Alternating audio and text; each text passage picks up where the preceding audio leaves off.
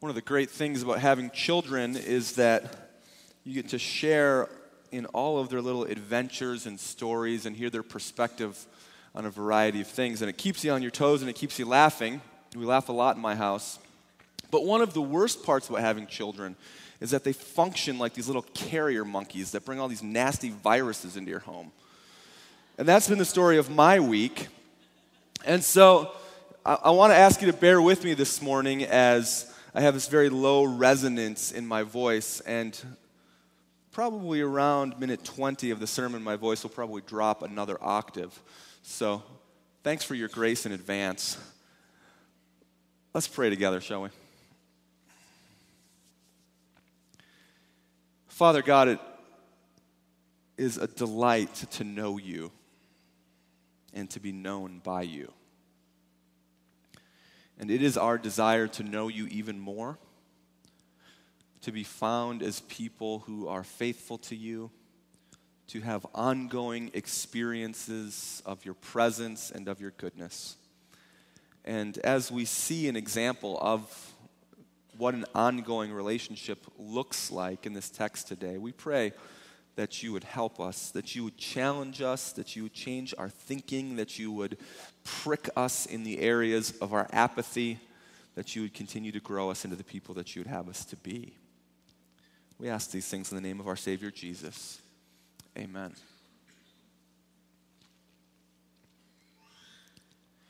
My palms were sweaty.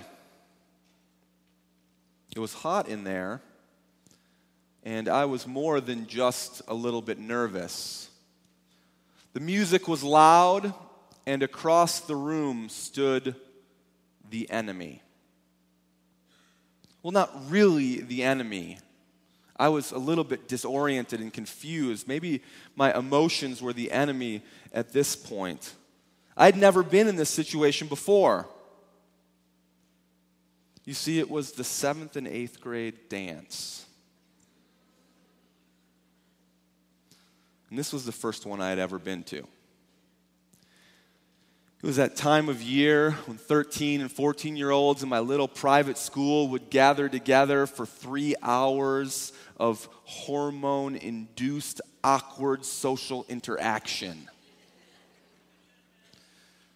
And the first song had now passed and I had not yet found the courage to go ask a girl to dance. And I wasn't alone. Most of the seventh grade boys were with me, standing up against the wall in the safe zone, pretending to be uninterested, when in fact we were really very, very interested. The eighth graders were all out on the dance floor having a good time. They had been here before. This was old hat for them. And as we talked and as I wondered what was going to happen next, I looked up and I saw them coming. Not just one girl, that would be far too vulnerable, but a small pack of girls were making their way across the room. And I thought to myself, travel in packs. Why didn't I think of that? And as I noticed, one of them had her eye on me. And before you know it, I was out there on the dance floor, attempting to move in ways I've never moved before, and proving that white German boys from Minnesota really don't have rhythm.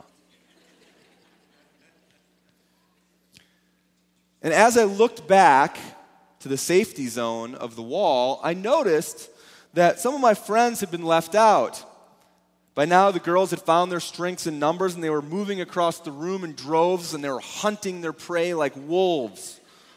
But there were still a few guys that were left out. And it got worse as those slightly weird and awkward boys mustered up enough courage to go on the offensive toward the girls' safety zone only to be turned back by words of rejection. These guys wanted to participate in what was going on, but they were left out. Now, I'm sure that most of us here today know what it feels like to be left out at some point in life. whether that is in your job, maybe a promotion that you wanted, maybe it is in your circle of friends or even in your family, maybe as you were a student, you were left out of a sports team that you wanted to be on.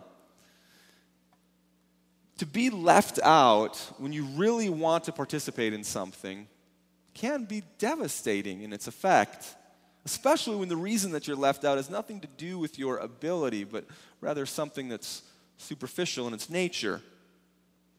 This morning, we're going to open our Bibles to the book of Acts, chapter 8. I want to ask you to grab a Bible and open with me. Acts chapter 8, starting at verse 26. And we are going to read about a guy named Philip that God used to reach another guy who had been left out. Now, I'm conscious of the fact that just some months ago in our church, before I got here, April or May, Pastor Chris preached on Acts chapter 8. I went back and listened to the sermon. It was a very, very good sermon.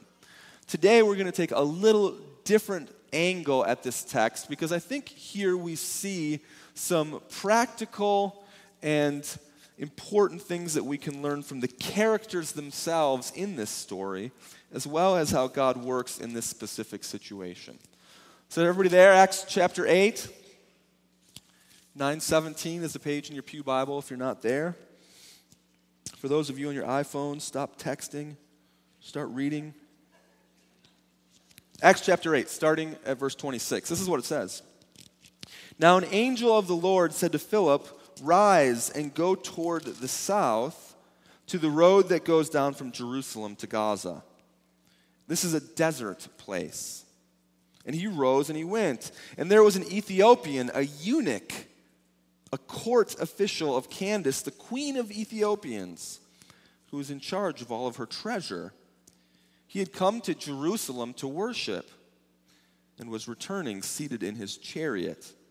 And he was reading the prophet Isaiah. And the Spirit said to Philip, Go over and join this chariot. And so Philip ran to him and heard him reading Isaiah the prophet, and he asked him, Do you understand what you're reading? And he said, How can I, unless someone guides me? And he invited Philip to come up and to sit with him.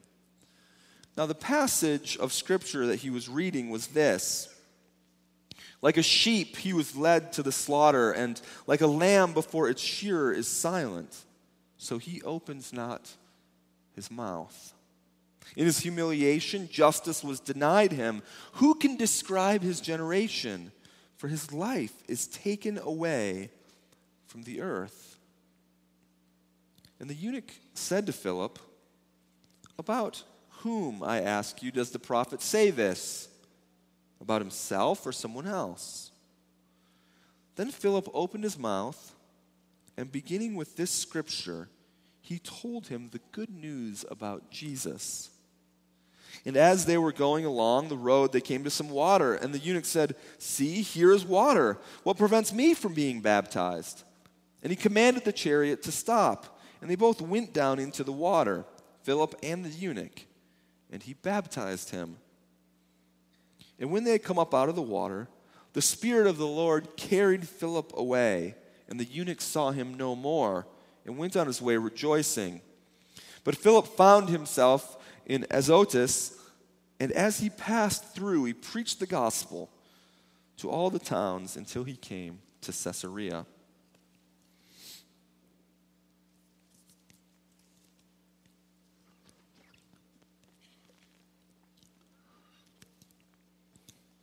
So let's remember what's going on here. In the book of Acts, God is showing us how he expanded his kingdom through the establishment of the early church, and by extension, how he continues to, to expand his kingdom by the church. The message of Jesus was spreading, the Holy Spirit had come, and in this story, we see a man named Philip, an ordinary guy who God used to do extraordinary things. We first see Philip mentioned in Acts chapter 6. He's listed as one of the seven men who are tasked with overseeing the food distribution to widows, just a practical ministry type of guy.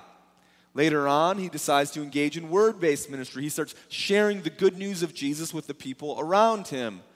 And then God uses him in miraculous ways to cast out demons and to offer healing to people.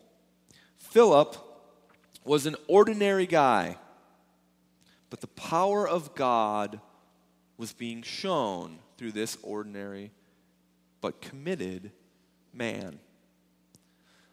Just some days earlier, we imagine, we see the scene of this new church changing drastically.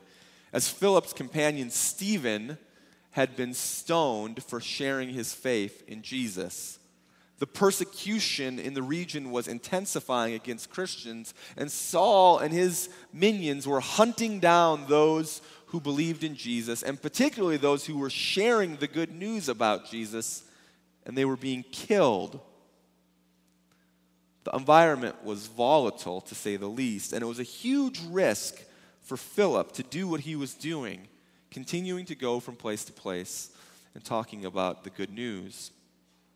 Despite this, we see in verse 26 that an angel of the Lord, which I think we could take to mean the Holy Spirit, led Philip to a specific place and when he got there, it says in verse 29 that the Spirit said to Philip, Go and approach this chariot. Now let's not look past this seemingly casual thing that is happening. The Holy Spirit of God is involved in an active directing work to one of his people. And this points us in some ways to one of the Spirit's roles in the lives of us as Christians. Now, you read a text like this and you say, verse 29 says, The Spirit said to Philip, Go do this. And you think to yourself, Well, Pastor Nick, the, the Spirit has never talked to me in that way. What does it sound like? What are you talking about? How does that happen? The first question I think that we can ask of ourselves is most certainly do we have the space in our lives to allow the Spirit to speak? Or is our lives so filled with all the busyness and white noise around us that we wouldn't know if God was speaking, even if He did to us? Practically, what does it sound like when the Holy Spirit speaks to you or when He guides you like this? Is it an audible voice? I'm sure it's a little bit different for everyone, but the best way I can explain it is this it's like a thought that is in your mind, but it's stronger than one of your thoughts. You know it's not originating from you because of its strength. And very often, or most often, the Spirit in this way reminds us or points us to something that God has said in His scriptures. He guides us in some ways. We know that the spiritual, or the, the role, the primary role of the Spirit is to point us to Christ. And we see here that part of that role is to help us in the engagement of pointing others to Christ. It's important to know that in the New Testament, when it says the Spirit spoke to people, almost always is it in terms of evangelistic endeavor. The Spirit of God directs somebody toward a place for the sake of sharing the gospel with them. And so, one of the Spirit's functions in our lives is to lead us and to guide us in fairly specific ways. And when you create the space in your life for this to happen, and when you seek it to be true, or seek for it to happen in your life, God starts to do some pretty amazing things that maybe you hadn't experienced before. There's some tensions there, and we'll come back to that tension in just a moment. Now, one of the interesting parts of this spiritual encounter is that if there were ever a time that you would call a divine appointment it would be this. I mean, look at what the text says. The Spirit of God leads somebody to the desert. And in the desert, somebody else happens to come along the road and so happens to be reading from the scroll of Isaiah. This was a divine appointment. I wonder how many of you have experienced divine appointments in your life.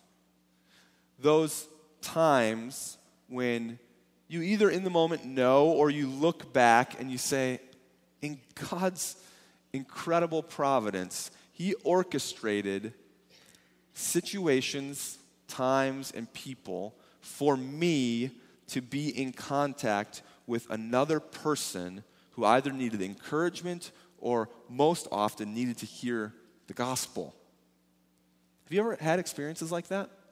Maybe today, if you have, I reckon a lot of us have had those divine appointments where we look back and we say, there's only one way that that, that encounter could have happened.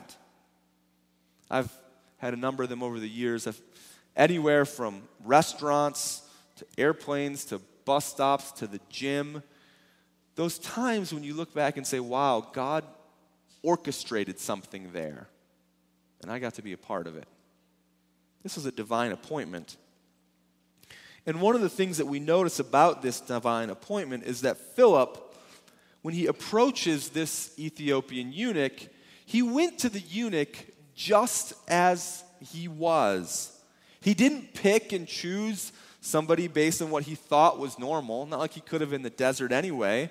But so often we often we try to pick and choose the people that we want to engage because we think that they're normal or they meet some kind of criteria for us.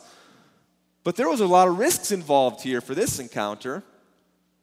Like I said, the environment was hostile toward Christians. They were being killed for sharing their faith. And if you think the social rejection that you have for sharing your faith is severe, try being in that environment. The risks continue. This was a foreign official traveling in caravan. It's not unlikely to think that this foreign official probably had armed guards with him, as many did. Now, what happens when somebody goes running at a caravan of a foreign official when that official has armed guards. They defend the caravan. And yet Philip ran toward them anyway, as prompted by the Spirit of the Lord. There's another barrier here, and that was his ethnicity. Philip could have very easily said, I don't want to engage with that guy. I mean, he's from Ethiopia. That's the far ends of the earth of our time. We almost have sh- surely no common ground that we can even start a meaningful interaction with. He's a foreigner. And if that wasn't enough, he could have said, This guy's probably a Gentile. He's unclean. Philip's one of the chosen people, the Jews, and the gospel had not yet expanded to the Gentiles as of yet. This was a gospel at the beginning preached to the Jews. So, if those excuses weren't enough, threat of being killed, the fact that this guy had no common ground as a foreigner, the fact that he was an unclean Gentile, I mean, how about the fact that he was just plain, downright weird? I mean, come on. He was a eunuch. And a eunuch was a man who had been castrated. And as such, their voice often changed to a very high pitched and awkward sounding voice. People who spoke to this man knew who he was, identified in that way. But Philip approached him anyway. And this, the plot thickens when you understand the context even more. Never mind all of these excuses. How about the fact that this foreign official just went to Jerusalem to worship? He clearly has some spiritual sensitivities here. He traveled across the known world to go there, but as he got there, he was almost certainly turned away from the type of worship that he was seeking because eunuchs, according to the Old Testament law, had defiled themselves. And one seeking access to the temple as a eunuch would most certainly be denied. I get mad when I go across town and figure out Giant Eagle is closed for the night. Try traveling across a known world in a chariot to worship God in what you think to be the most meaningful experience and then to be rejected at the gates. And as a door prize, you get to buy from these people that just rejected you at a very expensive price a scroll from the book of Isaiah. Have a nice trip. This guy was an outcast. This guy didn't meet any of the criteria. And Philip went to him just as he was. And as he approached him, the eunuch was reading from Isaiah chapter 53, this great passage about the suffering servant, hundreds of years before Jesus come, talking about him. And from there, the text says that he explained to this man the nature of the gospel and that Jesus invites him to come just as he is. As the Isaiah passage points out, moving beyond this section, that Jesus didn't ask him to come just as he is so that he could stay that way. Jesus asked him to come just as he is because he didn't have to stay that way. He suffered on our behalf, as Isaiah 53 says. So we didn't have to stay that way. So we don't want to stay that way because there's a better way God's way. The message to Philip or the invitation was you don't fit, you're an outcast. The structures of the religious elite prevent you from having access to God. Moreover, your sin prevents you from accessing a holy God. Well, guess what?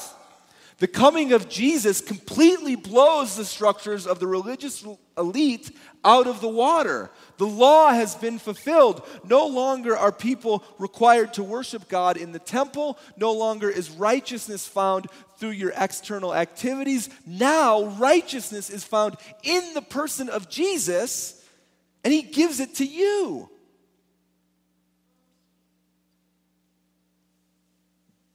This is a radical shift. This is a new spiritual world order with a suffering servant at the center. And he wants you. He wants you, foreigner. He wants you, Gentile. He wants you, defiled one. He wants you, eunuch, to come just as you are. But don't expect to stay that way. And guess what? The eunuch didn't stay that way. He didn't stay the way that he was. Upon hearing the message of Jesus, the text tells us that he immediately requested to be baptized. Presumably, Philip explained to him the significance of baptism as an outward sign of an inward transformation that happens in the life of a Christian. And this case of immediate baptism is unique to the New Testament. It's a little unique to our own experience, but nevertheless, I think it's here because it's showing us something. It's showing us that this eunuch now had the grace of God usher into his life, and he knew that he couldn't identify the same way that he had always identified. He had changed, God had changed everything. And as a result, he wanted to identify in baptism. His sin had been dealt with. Spiritual and practical change was happening. And that expression is seen in those waters. The account closes. Philip whisked away to another place to preach the gospel to other people, the eunuch joyfully going on his way, and Ethiopia receiving a new treasurer who is a new Christian. The message of Jesus presented by an ordinary guy to an outcast person was come as you are, just don't stay that way. And that is exactly what happened. Now, I think as we look at this text, we see a number of challenges for us as followers of Christ. Let's make a couple of them clear. I'm sure some of them have already been sort of tugging at you. But to clarify a few, we see in this text this ordinary, committed follower of Jesus named Philip share the message of Jesus in the midst of tremendous persecution. And yet, you and I still struggle to share the message of Jesus with our friends and neighbors because we care so much about what they're going to think of us. What does that say about our faith? What does that say about our courage? What does that say about our commitment? I mean, perhaps you've heard it before, but God has blessed you, and part of the reason He's blessed you is to be a blessing to other people. And so the encouragement and the challenge is to be intentional about giving Jesus away to those around you.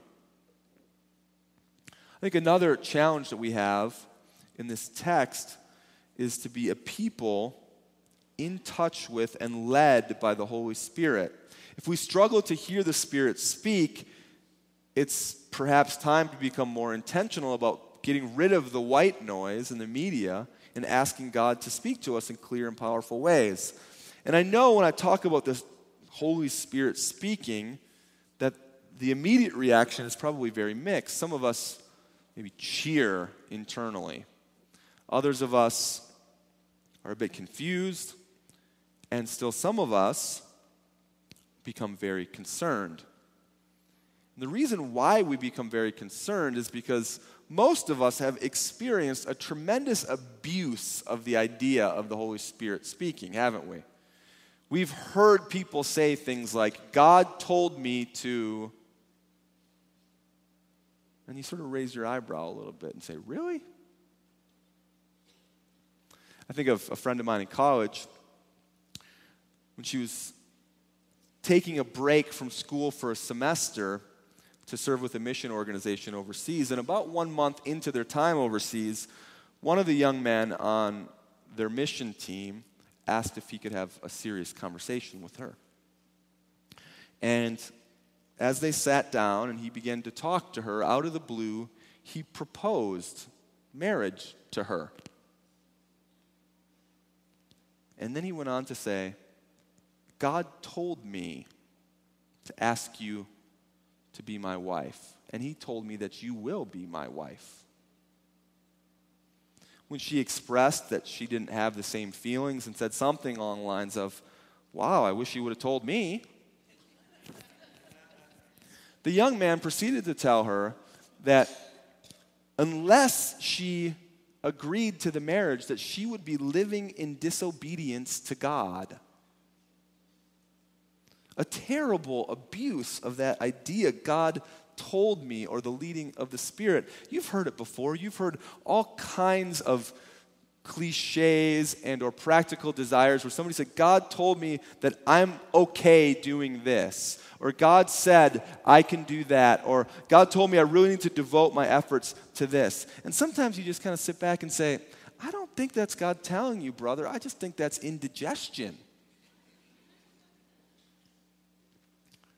let's be clear god primarily speaks to you as you read and or hear his word. As you create space in your life to listen to him. And as you do, his spirit that inspired this word continues to speak to you and continues to reveal to you the things of God in a very personal way, in a very life changing way, at times a very convicting way. The role of the Spirit is to bring light to this message to us, to convict us and to guide us. Now, beyond that, beyond that, Philip wasn't reading his Bible when the Spirit told him to go.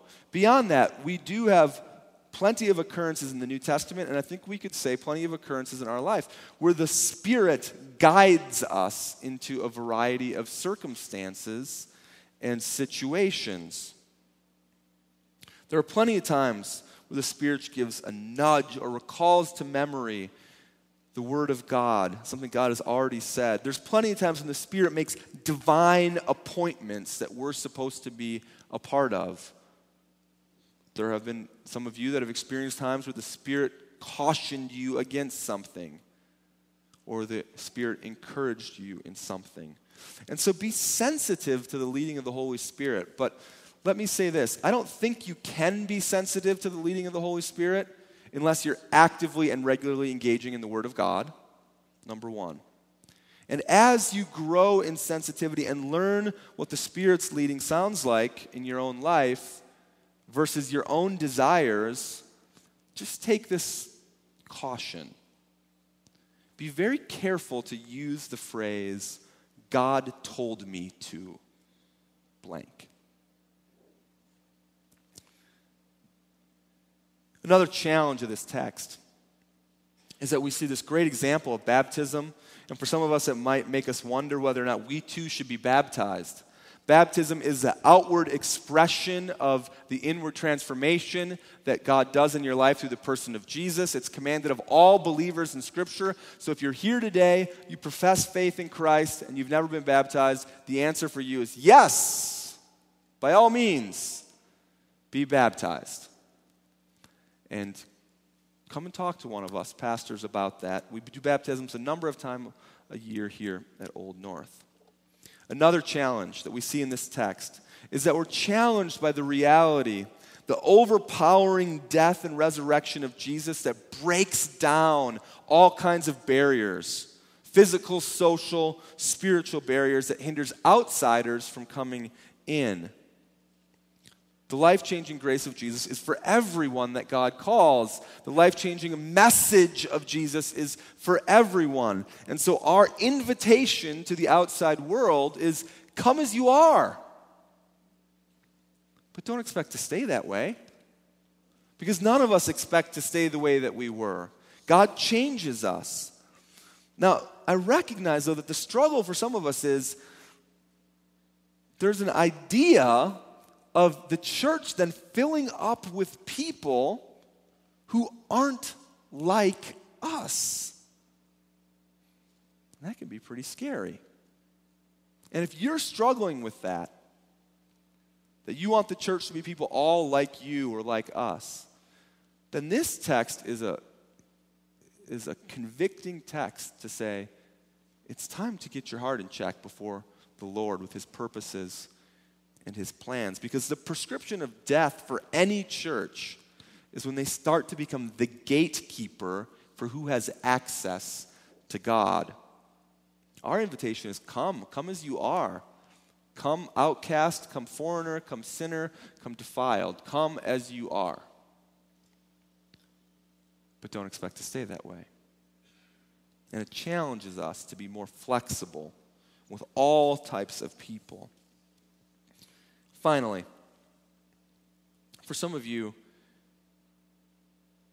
you might have felt like a meaningful relationship with God was out of reach for you because you're not like those church people,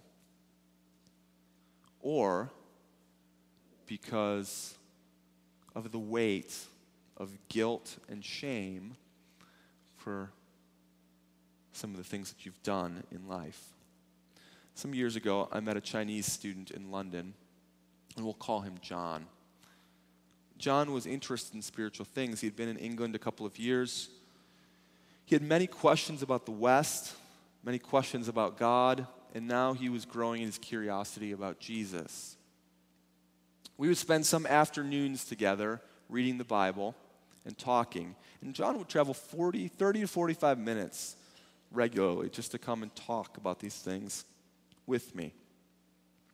And as we read the scriptures together, I began to explain to him on one particular day how much God loved him. And It was a love that he desperately wanted. And I explained how the chief expression of God's love is that his son came like a sheep who was led to the slaughter, like a lamb before its shearer is silent. That his son Jesus came as a sacrifice for his sins. And at that, he just silently kept shaking his head. No. No. No. And I said, John, what's wrong? And John began to tell me the rest of his story. He was a gambling addict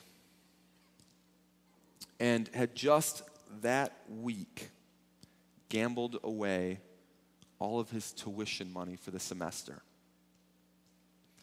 He didn't know what he was going to tell his father. He didn't know what he was going to do about school. And the practical consequences were weighing heavy on him. But the guilt and the shame of his sin were much heavier. And when confronted with the reality that God loves him and wanted to take that sin away, he couldn't believe it. He thought himself unworthy. He viewed himself as disqualified from such a gift. And here's the good news of Acts chapter 8 the good news of the gospel that a meaningful relationship, an eternal relationship with God is available to you no matter where you've come from, no matter how weird you are socially, no matter what you've done in the past. Jesus is beckoning you to come. He's already suffered for you. He wants to take your grief and your brokenness on as his own. He's paid the penalty for it already, and through his resurrection to give you new life. The message is come as you are. Regardless of your grief, regardless of your shame, regardless of your guilt, Jesus beckons you, come. Just don't expect to stay that way. Will you pray with me?